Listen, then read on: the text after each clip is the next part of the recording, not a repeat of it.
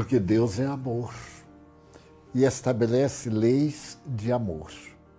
A nossa rebeldia é que elege a conduta.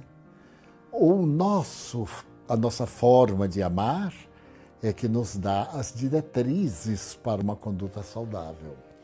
O suicídio, direto e indireto ou indireto, constitui uma das formas de vingança, de ressentimento. A pessoa não podendo desforçar-se de quem lhe prejudicou ou que supõe lhe fez o mal, mata-se, porque não pode matar o outro.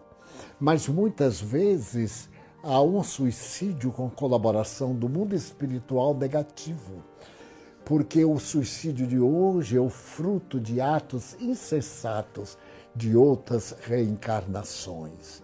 E Deus nos dá o livre arbítrio. Só existem duas fatalidades: nascer, desencarnar.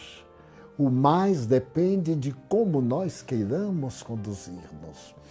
Deus não poderia interferir numa coisa que nos apraz. Ele sabe que através do tempo nós volveremos à Terra resgataremos o crime praticado contra nós e as leis soberanas e entraremos na ordem como qualquer educador.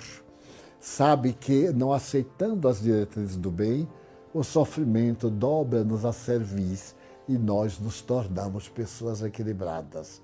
De qualquer forma, nada justifica o suicídio, nele jamais é programado.